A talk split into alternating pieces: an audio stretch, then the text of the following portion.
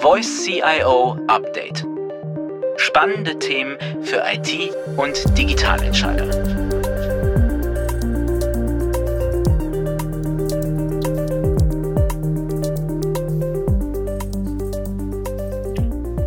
Herzlich willkommen zum Voice CIO Update. Diese Sendung ist die erste ihrer Art. Wir möchten IT- und Digitalentscheidern mit diesem Podcast die Chance geben, spannenden Themen in entspannter Atmosphäre, also daheim, im Auto oder auch beim Sport zu lauschen. Ich bin Christoph Witte, Pressesprecher von Voice, Bundesverband der IT-Anwender und langjähriger IT-Journalist. In unserem ersten Voice-Podcast geht es um agile Methoden, um ihre Vor- und Nachteile und auch darum, wie man sie in Unternehmen einführt. Dazu habe ich mir einen Experten als Gesprächspartner eingeladen. Und zwar Professor Eilt Komus. Er ist Professor für Organisation und Wirtschaftsinformatik an der Hochschule Koblenz. Agile Methoden sind einer seiner Arbeitsschwerpunkte. Außerdem ist er Leiter des BPM-Labors seiner Hochschule. BPM steht übrigens für Business Process Management. Und in diesem BPM-Labor forscht er ganz praxisnah zu Fragen der Operational Excellence, bei der agile Vorgehensweisen ja bekanntlich eine immer wichtigere Rolle spielen. Professor Komus, herzlich willkommen. Sie sind kein Bewohner des universitären Elfenbeinturms, sondern arbeiten eigenen Angaben zufolge sehr praxisnah. Wie stellt sich das dar? Wie stellt sich diese Praxisnähe dar? Ja, hallo Herr Witte, schönen guten Tag und vielen Dank, dass ich da sein darf, gleich beim ersten Podcast. Ähm, kein Bewohner des Elfenbeinturms, ja, das denke ich, kann man durchaus so sagen. Zum einen sei der Hinweis erlaubt, dass ich ja an der Hochschule in Koblenz tätig bin, also an einer Hochschule der angewandten Wissenschaften und das nehme ich in Forschung und Lehre sehr ernst. Zum Zweiten ist es auch so, dass ich selber auch äh, innerhalb unserer IT, und das sind ja nun auch äh, einige tausend Anwender, eine Rolle mitspielen darf. Ich war lange Zeit tätig als wissenschaftlicher Leiter der Rechenzentren und bin aktuell Sprecher der gemeinsamen Hochschulrechenzentren Koblenz, der gemeinsamen Rechenzentrumsorganisation der Universität und der Hochschule Koblenz. Sicherlich wichtig für mich auch, was die Praxisnähe angeht, ist die Zusammenarbeit mit den Unternehmen. Äh, in den letzten ja, über zehn Jahren durfte ich mit vielen Unternehmen gemeinsam agile Transformationen, wie es so schön heißt, begleiten, unterstützen und habe da auch immer sozusagen sehr nah erleben dürfen, was funktioniert und was vielleicht auch nicht so gut funktioniert. Und seit wann ist das Ihr Thema? Seit wann befassen Sie sich mit agilen Methoden? Das sind inzwischen schon über zehn Jahre. Ich habe eine Vergangenheit, in der ich sehr stark, wie soll ich sagen, aus dem Ingenieurs-mechanistischen Ansatz kam. Mein Doktorvater war der August Wilhelm Scheer. Die ARES-Methode spielte eine große Rolle. Ähm, da liegt ja so ziemlich der Ansatz zugrunde, dass man wie ein Architekt, wie ein Ingenieur äh, Dinge vorausplanen, modellieren und beschreiben kann und das eben auch sehr feingranular und äh, mit sehr langem Zeithorizont. Das ist nach wie vor meiner Meinung nach an vielen Stellen ein guter Ansatz, aber eben nicht an allen. Und deswegen haben mich damals die agilen Methoden äh, relativ schnell sozusagen abgeholt. Und mir war ziemlich früh klar, dass das Thema irgendwie eine sehr hohe Relevanz haben würde, beziehungsweise schon hat. Ich habe dann vor circa zehn Jahren angefangen, eine Scrum Master Ausbildung einfach zu machen habe das in vielen Unternehmen, in Workshops, wie gesagt, angewandt. Und äh, seit 2012 haben wir verschiedene Studien zu agilen Methoden gemacht, internationale Studien, äh, sehr große Studien auch, unter anderem auch mit Scrum.org, der Organisation von Ken Schwaber. Äh, wir haben uns aber auch mit Spezialthemen beschäftigt, wie zum Beispiel agile Methoden in der Hardware-Produktentwicklung funktionieren, wie das PMO sich aufstellen muss und derartige Themen mehr. Mhm. Äh, ich finde es ganz erstaunlich, dass Sie sagen, vor zehn Jahren, die Öffentlichkeit hat vor zehn Jahren von agilen Methoden noch gar nichts mitbekommen, oder? Das ist wieder die Frage, welchen Teil der Öffentlichkeit Sie meinen. Ich komme halt sehr stark. Die interessierte Öffentlichkeit, entschuldigen die Sie. Die interessierte Öffentlichkeit. Also wir wissen ja, dass das äh, agile Manifest und einige Methoden inzwischen schon über 20 Jahre alt sind. Aber damals war äh, das sicherlich ein Thema, was vor allen Dingen in der IT und dort vor allen Dingen auch nochmal in der Softwareentwicklung, in Großprojekten vor allen Dingen eine Rolle spielte. Und was mich von Anfang an eigentlich fasziniert hat, ist so dieser Transfer. Wie bringe ich das in die betriebswirtschaftliche Welt? Also Geschäftsprozessmanagement ist ja mit ein Thema, aber vor allen Dingen auch in solche Themen wie SAP-Einführungen und auch bis hin zur Hardwareentwicklung. Also stimmt das, dass äh, agile Entwicklung in der IT begonnen hat? Zu meinem großen Leidwesen als Wirtschaftswissenschaftler muss ich sagen, ja, eigentlich hätte das ja unsere Erfindung sein müssen, aber da hatten die IT, insbesondere die IT-Entwickler, ganz klar die Nase vorne.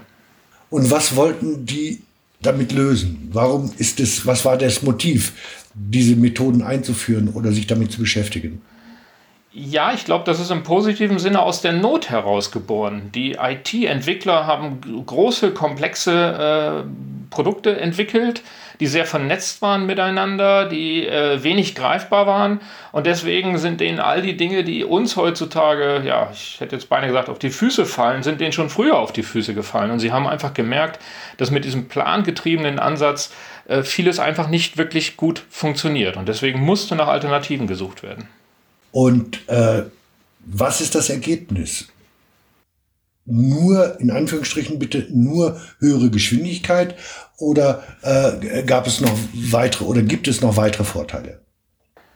Also höhere Geschwindigkeit sicherlich auch ein Punkt, aber ich glaube, der vielleicht wichtigste Punkt ist, dass man überhaupt zu Ergebnissen kommt. Denken wir doch an die vielen nicht gut funktionierenden Software-Einführungen, aber auch andere Projekte, die wir jetzt alle sicherlich so aufzählen könnten, dass sie überhaupt sicher zu einem Ergebnis kommen, wenn vielleicht auch erstmal nur in Teilen und äh, das oder das sich auseinandersetzen können mit sehr komplexem Kontext, äh, mit einer Sicherheit, dass etwas Positives erreicht wird. Ich glaube, das ist die Hauptleistung äh, von agilen Methoden. Und erreicht wird das deshalb, weil man es in kleiner, kleine Schritte unterteilt, dass man äh, Komplexität reduziert, indem man die Aufgabe spaltet?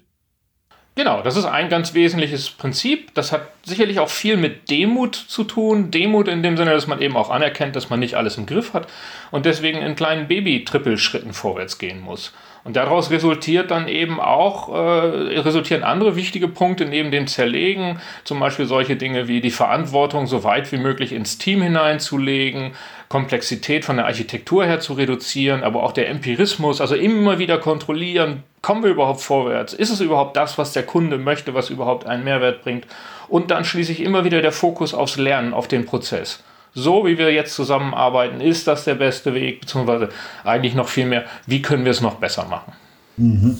Äh, gibt es eigentlich einen Erfinder der agilen Methoden? Also sicherlich ist das Agile Manifest zu nennen, was jetzt ja bald zehnjähriges Jubiläum feiert. Und da sind ja eine Vielzahl von, man muss leider sagen, Herren äh, tätig gewesen, Beck, Fowler, Cunningham, aber so eine Art Durchbruch in der Wahrnehmung waren sicherlich bei Sutherland und Schwaber mit ihrer Scrum-Methode, die ja sozusagen nur eine agile Methode ist, aber die hat die breite Aufmerksamkeit gefunden. Was Sie eben gesagt haben zu äh, Verantwortung ins Team, äh, kleine Schritte, äh, Bescheid Bescheidenheit, nicht genau zu wissen, worauf es jetzt hinausläuft oder das große Ziel äh, noch nicht am Anfang definiert zu haben, das ähm, widerspricht ja eigentlich so traditionellen Auffassungen von Unternehmensführung. Ne? Ja, wobei an der Stelle muss ich doch nochmal einhaken, das große Ziel habe ich unbedingt im Blick. Ich habe es nur nicht so detailliert und scharf runtergebrochen, aber das große Ziel habe ich unbedingt im Blick. Äh, das ist schon da, aber es widerspricht in der Hinsicht, und da haben Sie natürlich recht, Herr Witte, an vielen Stellen dem, was wir sozusagen vielleicht noch lehren oder was wir vielleicht auch gerne hätten, die Möglichkeit, die Welt durchzuanalysieren, dann entsprechend, weil wir alles verstanden haben, einen detaillierten Plan zu machen, den Plan abzuarbeiten und im Detail zu kontrollieren. Und da kommt wieder diese Demut ein wenig mit rein. Agilität ist heute, würden Sie heute Agilität als große Bewegung beschreiben? wie ist es dazu gekommen, dass es so populär geworden ist? Ja, Bewegung, also sicherlich hat Agilität äh, unheimlich viel Diskussion erfahren. Sehr, es wurde erst sehr negativ aufgenommen. Vielleicht sind wir, dann gab es sicherlich auch einen Hype. Und nach einem Hype wissen wir kommt immer auch das Tal der Enttäuschung und wahrscheinlich sind wir da momentan irgendwo. Ähm, ich glaube, dass Agilität auf alle Fälle nachhaltig verändert, wie wir Management sehen, in der IT sowieso, aber auch insgesamt. Äh, ich glaube aber auch nicht, dass es das allein glückselig machende ist. Ich glaube, es ist die logische Weiterentwicklung, die wir schon seit langem sehen, dass wir mehr äh, Eigenverantwortung äh, bei den Mitarbeitern haben. Themen wie die Process School, äh, Management by Objectives vielleicht. Das ist die logische Fortführung und vielleicht auch an vielen Stellen die Ausgestaltung. Wie geht es denn nun wirklich konkret? Mhm. Heute stehen verschiedene Methoden zur Verfügung, verschiedene agile Methoden. Extreme Programming, Scrum haben Sie eben schon erwähnt, oder auch Kanban. Ähm, ist das alles, äh, ich sag mal, sind das alles die gleichen Urstoffe? Unterscheidet sich das nur im Dressing oder gibt es wesentliche Unterschiede? Ja, ich glaube, die zugrunde liegenden, äh, die zugrunde liegenden Prinzipien, die äh, dahinter liegen, die sind schon wirklich an allen Stellen gleich. Aber die verschiedenen Methoden, die Sie angesprochen haben, die ähm, haben, glaube ich, ihre Stärken in unterschiedlichen Bereichen. Also Scrum zum Beispiel im Produktentstehungsprozess, in der Weiterentwicklung, Kanban bei Prozessen, die permanent laufen, Design Thinking, wenn wir die kreative Explosion brauchen, Effectuation, wenn wir wirklich ganz äh, wenig verstehen, wie das Umfeld ist oder die Ressourcen sehr begrenzt sind. Und das sind alles verschiedene operative Ansätze, wie ich denn entsprechend ähm, sozusagen diese Prinzipien leben kann. Und vor allen Dingen machen agile Methoden immer auch deutlich, wie ähm, wo sozusagen gegen diese Prinzipien verstoßen wird und wie ich es dann machen kann. Jetzt habe ich von vielen Praktikern gehört, die mischen Methoden einfach.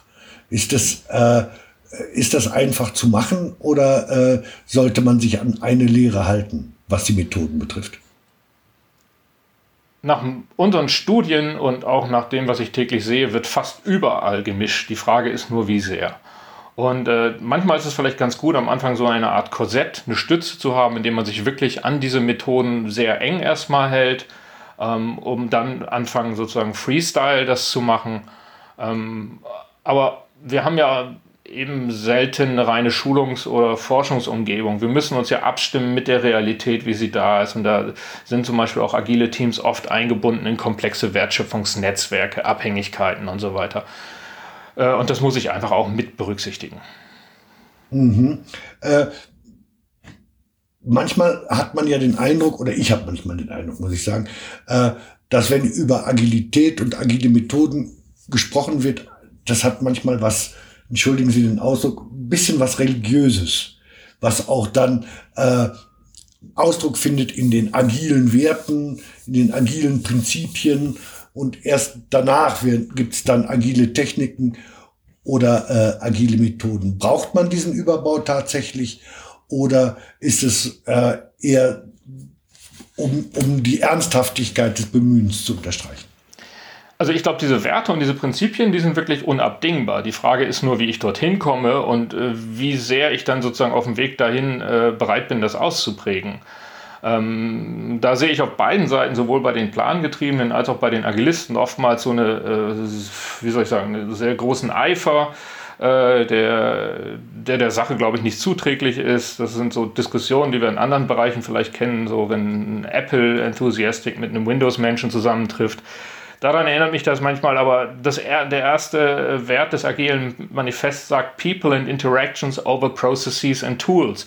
Also wir müssen, glaube ich, die Dinge so anbringen, dass die Menschen was damit anfangen können und es sollte von Anfang an wertbringend sein, es sollte verständlich sein und ich bin großer Freund von Tom Peters äh, soft ist hart und hart ist soft. Also nur über Werte und Prinzipien zu, agi äh, zu agieren und zu argumentieren, finde ich immer schwierig. Ich muss es machen, ich muss sehen, wie es funktioniert. Aber dennoch, die Werte und Prinzipien, die dahinter stecken, die haben schon ihre Berechtigung auch. Mhm. Äh, es hat in den letzten, ja, ich, in den letzten zwei Jahren, glaube ich, drei Jahren, äh, ist es, ist die Diskussion um Agilität hat sich stärker ausgeweitet und zwar auch sehr stark über die IT hinaus. Äh, sie wird, wir werden, wir sprechen heute von Agile Enterprise. Startups und Innovationsabteilungen größerer Unternehmen versuchen verstärkt agil zu arbeiten. Äh, warum? Was wollen die damit erreichen? Ja, das, das ist sicherlich mehr als ein Zufall. Ich hatte ja vorhin schon gesagt, dass wahrscheinlich die agilen Methoden auch aus der Softwareentwicklung kommen, weil es uns da, wie ich sagte, zuerst auf die Füße gefallen ist. Jetzt hat sich das halt sozusagen weiter verstärkt. Die Komplexität, wir sprechen gerne von VUCA, Digitalisierung, Globalisierung, Disruption und wie die Schlagworte alle heißen. Das sind alles Entwicklungen, Kontexte, die mit den klassischen plangetriebenen äh, Methoden, die langfristig im Detail planen, einfach nicht mehr zu bewältigen sind, nicht mehr sinnvoll zu bewältigen sind. Und deswegen brauchen wir halt Alternativen und die Alternative ist sicherlich nicht, jeder macht so, wie er lustig ist. Und da helfen eben agile Methoden, das auszugestalten, sehr wohl mit einer langfristigen äh, Zielrichtung, mit einer Vision, aber schon so, dass wirklich auch klar ist, wer was macht und wie ich vorgehe und auch, dass ich einfach das Lernen äh, und Verstehen sehr weit oben auf die Agenda setze. Agile Methoden haben auch sehr stark mit dem Empowerment der Leute äh, zu tun, die dies ausführen. Ist das etwas, was den, der Zielerreichung zuträglich ist? Oder ist das etwas, was zusätzliche Komplexität äh, in diese Prozesse bringt? Ich glaube, wir haben auch an dieser Stelle, da wo agile Methoden sinnvoll sind, ich sage ja nicht, dass wir überall alles nur hundertprozentig agil machen müssen, sondern eben in diesen komplexen Bereichen, im Gegensatz zu den komplizierten, in den komplexen Bereichen bleibt uns gar keine Alternative. Wir können nicht alles durchplanen und das bedeutet, wir brauchen das, was neudeutsch die Wisdom of Crowds dann ist oder früher haben wir das Subsidiarität genannt. Entscheidungen müssen so weit, so nah am eigentlichen Thema getroffen werden, wie es sinnvoll möglich ist. Und was oft missverstanden wird, agile Methoden sind ja nicht die Einladung dazu, jeder macht, wozu er lustig ist, sondern agile Methoden geben sehr wohl einen Rahmen und Grenzen vor. Also wenn Sie zum Beispiel ein Sprint Planning haben und definierte Sprintziele und nach zwei Wochen das abliefern müssen, was am Anfang vereinbart wurde, da arbeiten Sie eigentlich nach viel rigideren Grenzen, als Sie es vielleicht im klassischen Projektmanagement machen. Mhm. Nur innerhalb dieser zwei Wochen haben Sie halt die Freiheit zu sagen, wie Sie es selber machen. Das ist Ihre Expertise. Das What und das Why ist gemeinsam definiert worden, aber das How entscheiden Sie selber, weil Sie können es am besten und das macht einfach keinen Sinn, das so weit runterzubrechen. Und niemand kann es so gut wie Sie. Mhm. Unterscheiden sich die Methoden eigentlich für Agile Enterprise und Agile IT? Ja, es ist meistens eine Frage der, der Skalierung. Äh, lange Zeit haben wir eben auch in diesen teilweise sehr wilden Diskussionen vor zehn Jahren circa haben wir über sowas wie Scrum diskutiert. Und Scrum, muss man ja sagen, ist ja relativ überschaubar. Maximal neun Personen, die in so einem Team sind. Mhm. Das ist ja nur ein kleiner Bereich. Und äh, die große Herausforderung kommt natürlich, wenn verschiedene Teams zusammenarbeiten müssen oder noch herausfordernder, wenn agile Elemente in große Wertschöpfungsnetzwerke eingebracht werden, mit Abhängigkeiten, mit äh, Schnittstellen, mit Terminverpflichtungen und so weiter. Das heißt, äh, Agilität wird in größeren Unternehmen auch immer wieder, auch immer wieder komplex. Äh, braucht man dafür in großen Gruppen, großen Unternehmen, braucht man dafür andere Methoden als zum Beispiel, was sie eben, weil sie eben Scrum nannten, die neuen, die neuen Mann oder neuen Mensch Scrum-Teams? Ja, wir brauchen auf alle Fälle äh, überhaupt erstmal Konzepte, die sich damit auseinandersetzen. Methoden wie Safe, Less, Spotify, und wie sie alle heißen, versuchen das ja genau zu machen. Was wir typischerweise haben, ist eben so eine Arbeit auf verschiedenen Ebenen, Granularitätsebene, die dann zeitlich, aber auch von der Ausgestaltung her sich unterscheiden. Mhm. Äh, Sie sagten gerade Spotify, Spotify, die haben das, äh, die haben das professionalisiert, die haben praktisch ihre eigene Methode dafür entwickelt, oder? Genau, also die Spotify-Methode ist wirklich nach Spotify benannt, nach dem Unternehmen, weil mhm. eben dort genau äh, das auch gemacht wurde. Äh, interessanterweise wird diese Methode sehr gerne so als eine der Top 3 Methoden immer genommen, wobei gerade Spotify sehr stark sagt, das ist das, was wir für uns selber gefunden haben als sinnvoll. Wir teilen das gerne, aber wir sind der festen Überzeugung, wenn ihr das hier lest, machen wir es schon wieder anders und äh, eigentlich solltet ihr es auch selber entwickeln. Mhm. Äh, jetzt hatten Sie eben gesagt, dass agile Manifest ist 20 Jahre alt. Eigentlich haben die Unternehmen also Zeit genug, zur, Zeit genug gehabt, sich zu agilisieren. Wie sehen Sie den Stand der Agilisierung in Deutschland? Ja, ähm, also wir sehen, wir untersuchen das ja seit 2012, haben ja gerade wieder eine große Studie auch zum skalierten Agilen durchgeführt Und es fällt zunehmend schwer, was wissenschaftlich äh, schade ist, noch äh, Unternehmen zu finden, die sagen, ja, wir sind klassisch nur plangetrieben. Die deutliche, deutliche Mehrzahl ist inzwischen entweder hybrid oder selektiv. Einige bezeichnen sich als voll agil. Also will sagen, zumindest diejenigen, die an so einer Studie teilnehmen, die sind äh, inzwischen schon größtenteils agil. Die Frage ist immer, was dahinter ist. Was ich momentan in vielen Unternehmen sehe, ist, dass dann oftmals, wie heißt es so schön, agile in name only ist. Mhm. Dann werden also Scrum Master vorgegeben, dann wird alles in Sprints gemacht, aber die Denke äh, ist immer noch wie vorher. Der Empirismus fehlt, die Einstellung, die Fehlerkultur. Ähm, ja, Insgesamt glaube ich aber, es tut sich sehr viel. Man muss auch sagen, es ist unendlich schwer und vor allen Dingen, man kommt ja auch nie an. Es entspricht ja eben der Art der Herausforderung und es entspricht eben auch dem agilen Gedanken. Es ist eine permanente Reise, Neudeutsch Journey, die eben empiristisch ist und immer, äh, immer weiter sozusagen sucht, wie geht es noch besser. Mhm. Okay. Bis hier schon mal ganz vielen Dank für Ihre Aufschlüsse. Ich habe jetzt noch ein kleines Spiel mit Ihnen vor und würde gerne zum Schluss äh, Sie bitten, ein paar Sätze zu vervollständigen. Okay. Und äh, ich fange mal mit dem an. Wenn ich mein Top-Management von den Vorteilen der agilen Vorgehensweise überzeugen will, dann verspreche ich Ihnen. Oh, was ich dem Top-Management verspreche. Hm. Äh, vielleicht, dass andere Methoden im komplexen Umfeld ganz sicher nicht funktionieren werden und dies dementsprechend die einzige Chance ist. Also alternativlos quasi. ja, das klingt wiederum zu alternativlos, aber ich glaube schon, dass eben der klassische Denkansatz an vielen Stellen, es gibt nach wie vor, wie gesagt, Bereiche, in denen es Sinn macht, das ist mir wichtig, aber an ganz vielen Stellen äh, ist es wirklich alternativlos, da kommen wir so nicht mehr weiter und wir sehen ja auch, wie die Entwicklung momentan überall genauso stattfindet. Okay, zweiter Satz. Wenn ich den Mitarbeitenden in der IT die Vorteile der agilen Vorgehensweise schmackhaft machen möchte, dann verspreche ich ihnen, dann verspreche ich Ihnen Sinn, Sinn in Ihrer Arbeit, Freiheitsgrade, Erfolgserlebnisse, aber ganz sicher auch kein Bällebad. Letzter Satz. Wenn ich agile Vorgehensweisen in einem großen Unternehmen einführen will, dann fange ich am besten an mit. Dann fange ich am besten an mit den Bereichen, in denen die Bereitschaft dazu besteht oder vielleicht auch die Notwendigkeit und halte dann diesen Bereichen den Rücken frei, dass sie wirklich das machen können, was man sich vornimmt, also die Querschnittsbereiche zum Beispiel, und mache allen auch deutlich, dass es ein langer Weg ist, wo es auf den Marathon mehr ankommt als auf den Sprint, aber auch, dass am Schluss oder dann, wenn wir da einigermaßen auf dem Weg sind, vielleicht noch mehr Spaß und noch mehr Sinn in der Arbeit dann das Resultat sein werden. Professor Komus, ganz herzlichen Dank für dieses intensive Gespräch. Liebe Zuhörer, ich hoffe, Sie hatten auch an unserem ersten Voice Podcast etwas Spaß und vielleicht haben Sie auch ein bisschen was gelernt. Sie können den Podcast übrigens bei Spotify, Apple iTunes oder auch natürlich über unsere eigene Website herunterladen. Um welches Thema es beim nächsten Podcast geht und welchen Gesprächspartner wir einladen, sagen wir in Kürze. Und zwar über unsere Multimedia-Kanäle LinkedIn, Twitter und natürlich auch hier wieder über die Webseite. Wir freuen uns, wenn Sie auch das nächste Mal wieder dabei sind. Tschüss und bleiben Sie uns gewogen.